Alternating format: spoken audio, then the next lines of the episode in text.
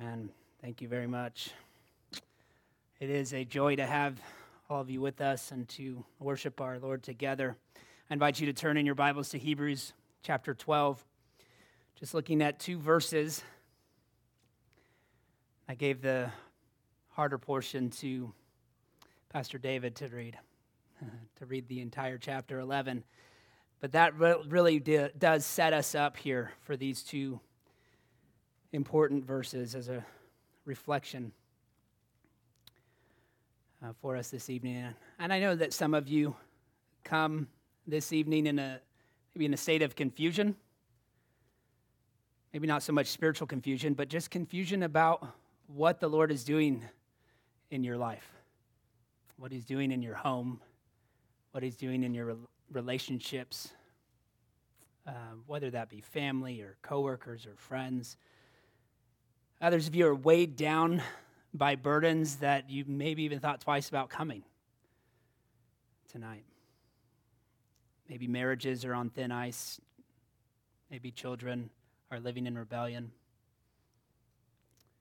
And there are conflicts and tensions in the, in the home or even discord and division within the church, maybe even possibly between families of sister churches that are like minded theologically. How can this be? I think many of us feel beaten, beaten up emotionally. Uh, our lives are messy. Our hopes are oftentimes shattered. And so we come to church with expectations of, of growing and maturing, and yet oftentimes we feel broken and defeated. Right? Now, maybe that doesn't explain your experience at all. Maybe you're like, boy, this guy's going through a lot. Well, I would say prepare for it because it will happen. Right? The disappointment in the church um, is a fact of life. Right? It happens in every church, in every community. And so, part of my hope this evening is that we would be encouraged. I, I, I know I'm not the only one who needs that.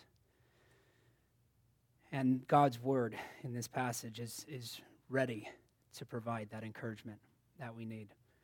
The context of, of Hebrews chapter 12, um, verses 1 through 13, really, the entire section there is about a call to endurance, a call to persevere. Um, you see it actually in several of the verses. In verse 1, you see that word endure. You see it again in verse 2. You see it in verse 3 and 7. So we won't read the, the entire section, but it's a call to persevere. And did you notice in the, in the chapter on faith that Pastor David read earlier, how many of those examples of faith these great exemplars that we're to look to and, and, and model our own faith experience after, how many of them were going through great, significant trials, persecution, um, you know, uh, isolation, feeling abandoned by brothers and sisters in the covenant community? Many of these people who responded in great faith were responding in the midst of a great trial in their lives. And that's oftentimes where God shows up. And so before we read these verses, let's ask the Lord for his help in understanding it. Pray with me. Heavenly Father, we thank you that we can turn to your word, regardless of what circumstances we're in, that we can find something, a passage, a psalm, a book that speaks to our circumstances, that speaks to us where we are, uh, feeling defeated, feeling isolated, feeling alone, feeling rejected, maybe even feeling joy and, and feeling great comfort. But all of them are represented in your word. And you know exactly what we need to hear. You know what kind of uh, situations all of us are in. And by your Spirit, I pray that you would do a work through your word in all of our hearts, that we would be strengthened, and even equipped for the work of ministry that you've called us to. So, Lord, may you be glorified during this time. It's in Christ's name we pray. Amen. Read with me Hebrews chapter 12, verses 1 and 2.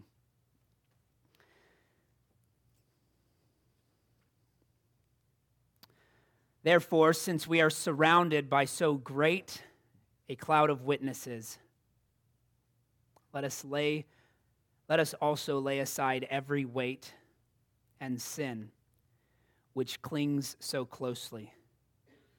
And let us run with endurance the race that is set before us, looking to Jesus, the founder and perfecter of our faith, who for the joy that was set before him endured the cross, despising the shame, and is seated at the right hand of the throne of God.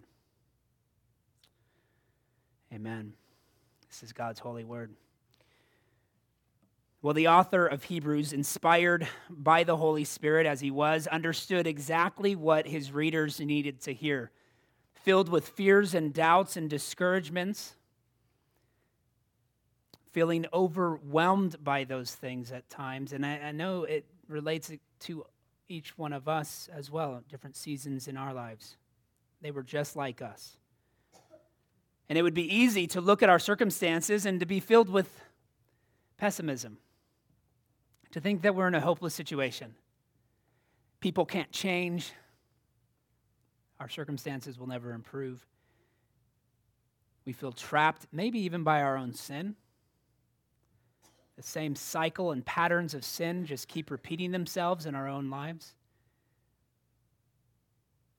And that brings us even deeper into a sense of despair. And our thinking becomes darkened by this constant reflection upon things that oftentimes we have little power to change, that are outside of our control. This passage does serve as sort of a, a clarion call to the saints. And I've given you an, an outline there, the header, uh, looking to Jesus.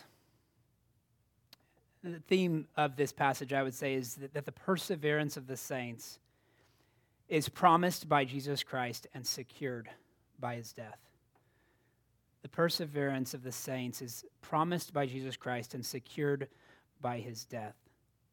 And so the very first point I want to make, just from verse 1 here, is that is this call to endure. That comes from this passage. Therefore, since we have or since we are surrounded by so great a cloud of witnesses, let us lay aside every weight and sin which clings so closely, and let us run with endurance the race that is set before us. Let us run with endurance. We have a great cloud of witnesses to whom we can look for encouragement to persevere. And not only do they cheer us on as spectators, watching our race, having run their race before us, but they also embolden us when we see their testimony in God's Word. Uh, when we read about what they went through, what they experienced, and how they responded with, with spirit empowered faith. Right? They are witnesses to us of the steadfast love and faithfulness of God. But our ultimate example, after all of those examples that have been listed in chapter 11, our ultimate example is the one that all of them pointed to, right? And it's, it's referenced here. It's, it's our Lord and Savior, Jesus Christ. He is the one whom we are to look but it kind of sets it up here with the call to first of all there's, there's really two parts to this call to, to lay aside or to cast off weights and sin that would hinder us from growth and then to run with endurance. So i want to break that down in just a, a, few sections here. First of all to consider the weights that hinder our spiritual growth. I, I don't think those are necessarily sinful in and of themselves right? but our attachment to them results in a sinful imbalance. And so Matthew Henry calls them inordinate affections. Right? They, may be, they may be good affections, but they become inordinate affections. We've become too entrenched in, in this earthly life so that even good gifts from the Lord can become idols, whether it be career, ministry, family, friends. Good gifts from the Lord become ultimate and they've become idols to us. And so they're a weight, they're a hindrance. That doesn't mean we get rid of our families, we get rid of our friends. Please don't hear me saying that. But it does mean that we may be looking to the wrong God. Right? We may be looking in the wrong place for our justification, for our sanctification. We may have our hope in the wrong things. So we do have a great cloud of witnesses to be an encouragement to us, to look at their example as they look to God who gave them promises of the one to come. And so, of course, the author has in mind also all kinds of sinful deeds, words, thoughts uh, that cling so closely to us. These are sins that we keep on fighting over and over again. Uh, sins that crop up. And, and they're not the same for everyone. Right? But they seem to be consistent patterns in our lives that we can't seem to overcome. Uh, the Westminster Larger Catechism, question 78, talks about the imperfections of sanctification the imperfections of sanctification, right? That God is working in us, He's sanctifying us, He's, he's justified us, and now He's saving us, and yet there's still some imperfections there. We, we continue to wrestle with this flesh. Our justification has not eradicated total depravity. In fact, every part of us is still tainted by sin. We're still overcoming that in Christ. And so we do have to remain militant in our fight against sin. And I think it also applies to even the, the draining, the emotionally draining temptations that we face, which in and of themselves are also not sin. It's, but it's, it's draining to constantly be facing temptation in this life. It requires constant vigilance. And so, what are the weights that hinder your spiritual growth? What are the what are the things that maybe are good things that God has brought into your life, but you've made ultimate, that you've placed all of your hope in? What are the sins that cling so closely to you that, that cause you to stumble? That, and, and I know these are simple questions. All right, you, you might be able to answer them on your own very quickly, but the challenge here is to take these questions and talk about them with others to confess your sins to one another, to talk about your struggles, to have that person that you can speak to, whether it be a pastor, an elder in your church, whether it be a family member, but to have people that you can go to to talk about these things that are that are dragging you down, that are pulling you down. To identifying and mortifying those things in our lives that restrict our stride is a part of every runner's strategy. Right? We, we need to start there. You know, you don't, you don't go into a race improperly dressed. You've got to start by, in fact, the language here is of a, of a, of a soldier like stripping off of it, his armor, right? being able to to, to strip off these things that are weighing us down so that we can move freely, that we can continue to grow and mature the way Christ desires. And that gives us now the preparation to run with endurance. So the race has already been marked for you, and you alone can run your race. No one can run it for you. There's no refunds here. This isn't a relay race that you can just pass the baton. I'm going to take a break. And we often compare this life to a marathon rather than a sprint, but I'd say it's actually much more like an ultra marathon where there's times of, of there's stations of restoration along the way that you have to take advantage of. If you ignore those, if you just keep plowing right on through, as some runners do, it's not long before they become dehydrated right, and, and drop out of the race. Endurance running differs in, in a lot of ways to dis, uh, you know, distance running and short, short distance running, sprinting. Um, practice is filled with things like learning proper pace. It's not about just learning how to run faster, but learning how to pace yourself within your limits, how to remain properly hydrated, how to conserve enough energy to finish. And in fact, all of this can only be done as you're actually out there running. You have to run, to keep running. CrossFit champion Greg Amundson. I'm not a CrossFitter, or you would know by now if I were. Um, but Greg Amundson, he attempted to run 100 miles in 24 hours using only the typical workout of the day that CrossFitters do, um, which doesn't involve much running. So, in fact, for a month, he trained just using their regular workout, and it involved running two miles, a total of two miles, prior to this challenge that he took on to run 100 miles. Now, I would have thought he would have done much worse, but he does. He did make it 80 miles within 24 hours, which is remarkable. He was he had to have been in remarkable shape to make it that far, but that's nowhere near competitive for ultra marathon runners.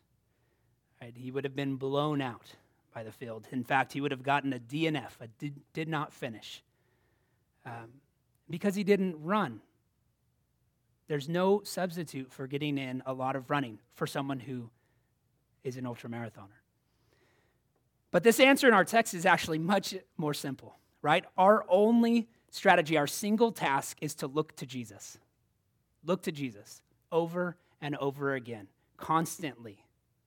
Have him before you.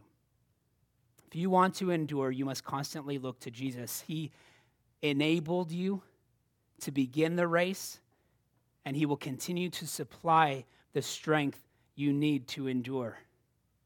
And He's the one we run to, right? He's the one who, who restores us, who gives us the rest that we need. Jesus taught in Matthew 11, 28 through 30 Come to me, all who labor and are heavy laden, and I will give you rest.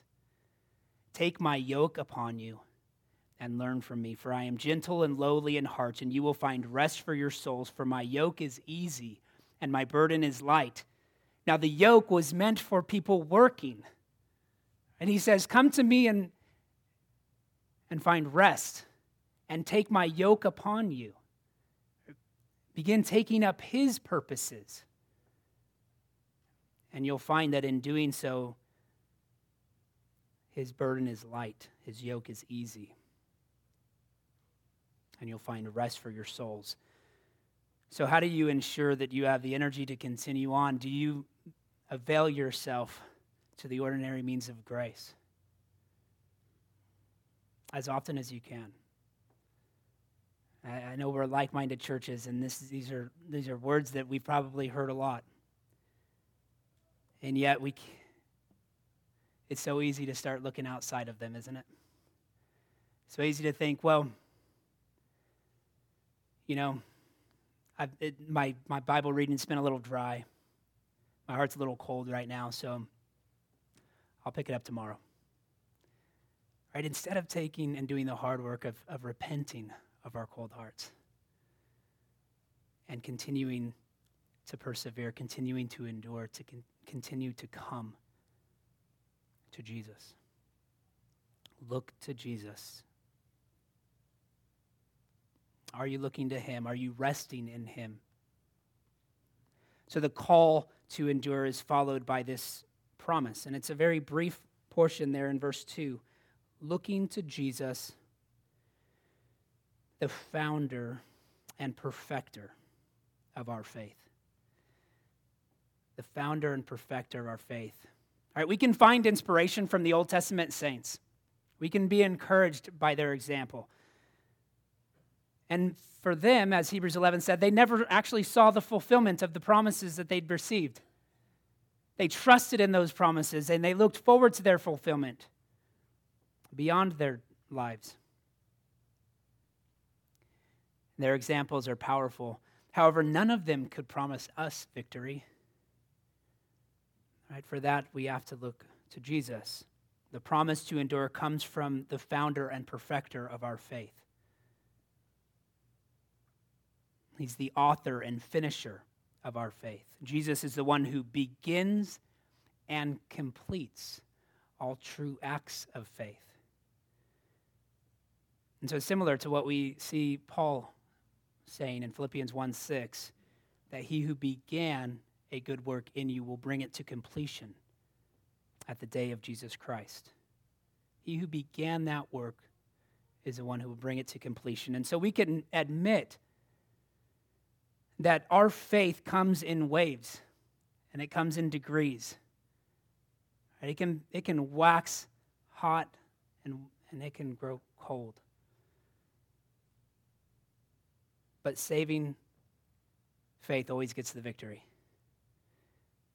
It's never perfect in this life, but it always gets the victory. That's what we also read in the Westminster Confession of Faith. Chapter 14, section 3 says, This faith is different in degrees, weak or strong, maybe often in many ways assailed and weakened, but gets the victory. Growing up in many to the attainment of a full assurance through Christ, who is both the author and finisher of our faith. Right, he becomes the confidence that our faith will get the victory, that when our faith is weak, we look to Christ and we remember that the redemptive work has been finished.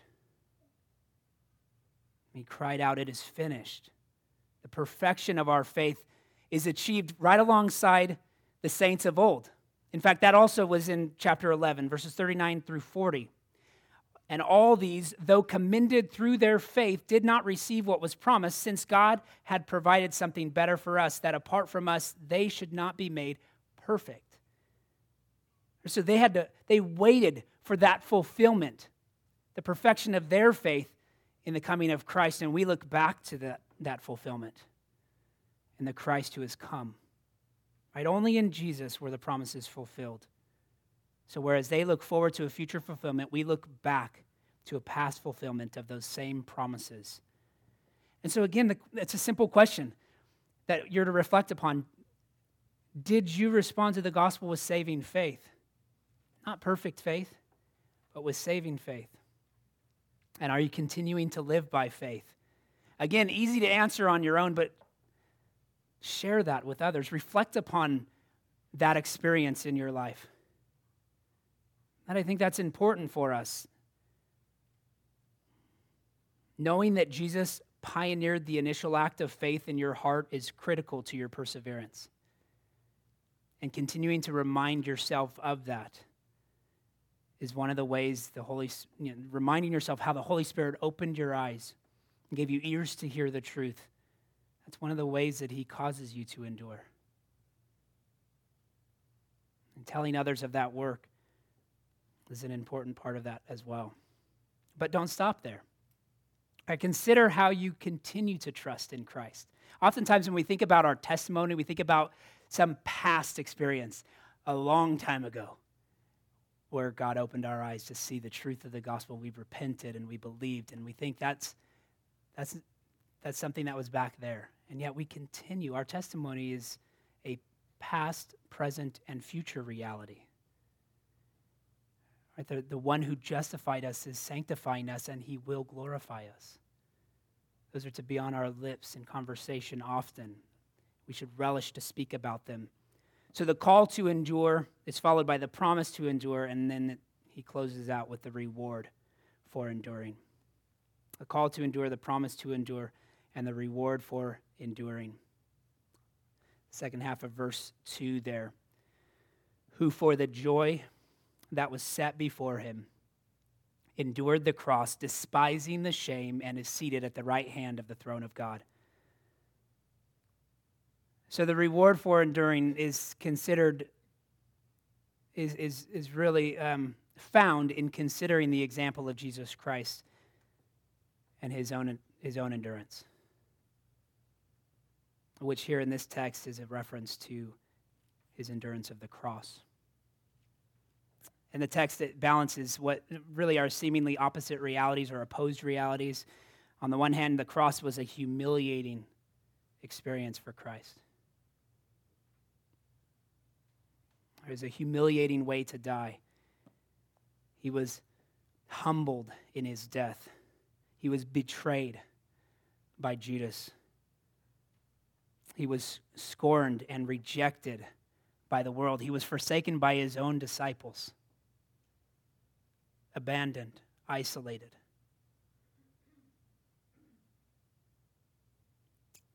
Tormented by his persecutors, conflicted with the terrors of death.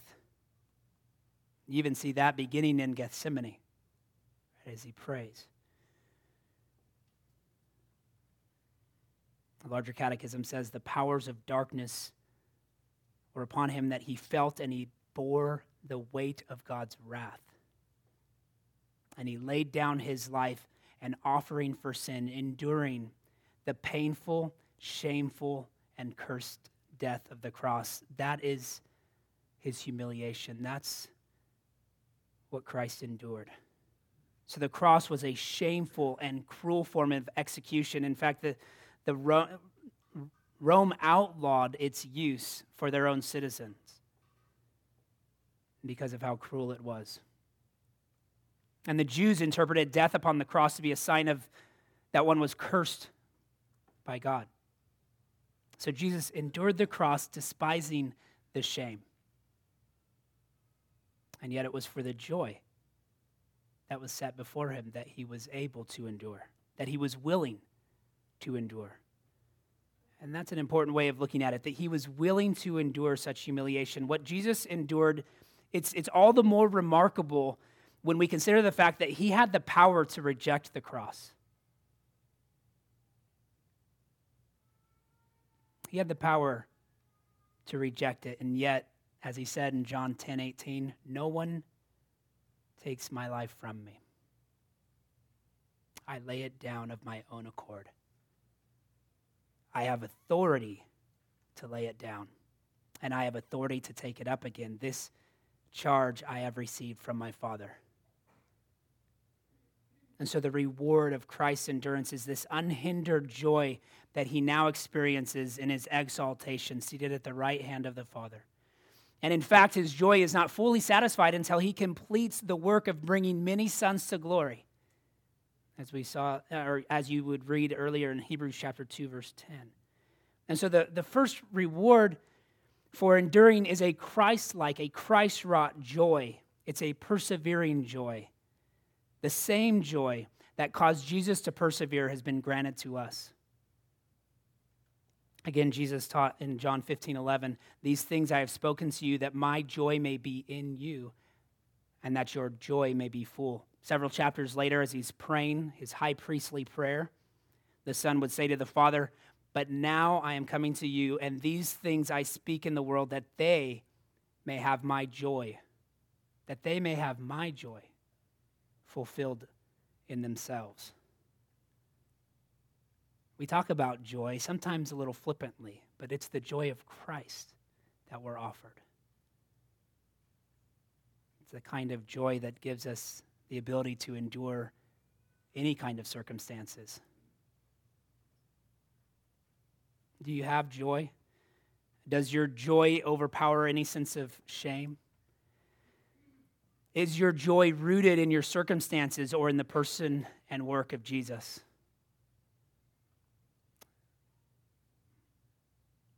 Right, so the call to endure reminds us to lay aside whatever hinders our spiritual growth and the promise to endure gives us hope that despite the many impurities and weaknesses in our faith, that Christ has promised to bring it to perfection. And the reward for enduring is a deep and abiding joy that is rooted in the person and work of Jesus Christ. Notice where he goes from here in verse 3. Consider him who endured from sinners such hostility against himself, so that you may not grow weary or faint hearted. the imagery here of growing weary and faint hearted was a, a, familiar one to the original audience. Um, Raymond Brown notes in his commentary on this passage that our author uses two vivid words when he writes about the danger of growing weary and faint hearted.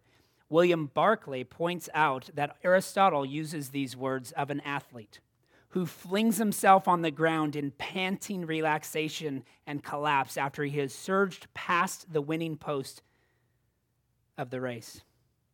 So the writer to the Hebrews is in effect saying, Don't give up too soon. Don't relax before the tape. Don't collapse until the winning post is passed. Stay on your feet until you get to the end. So let us pray that that is all of our testimony. That is all of our testimony for all eternity. Heavenly Father, we thank you for these reminders from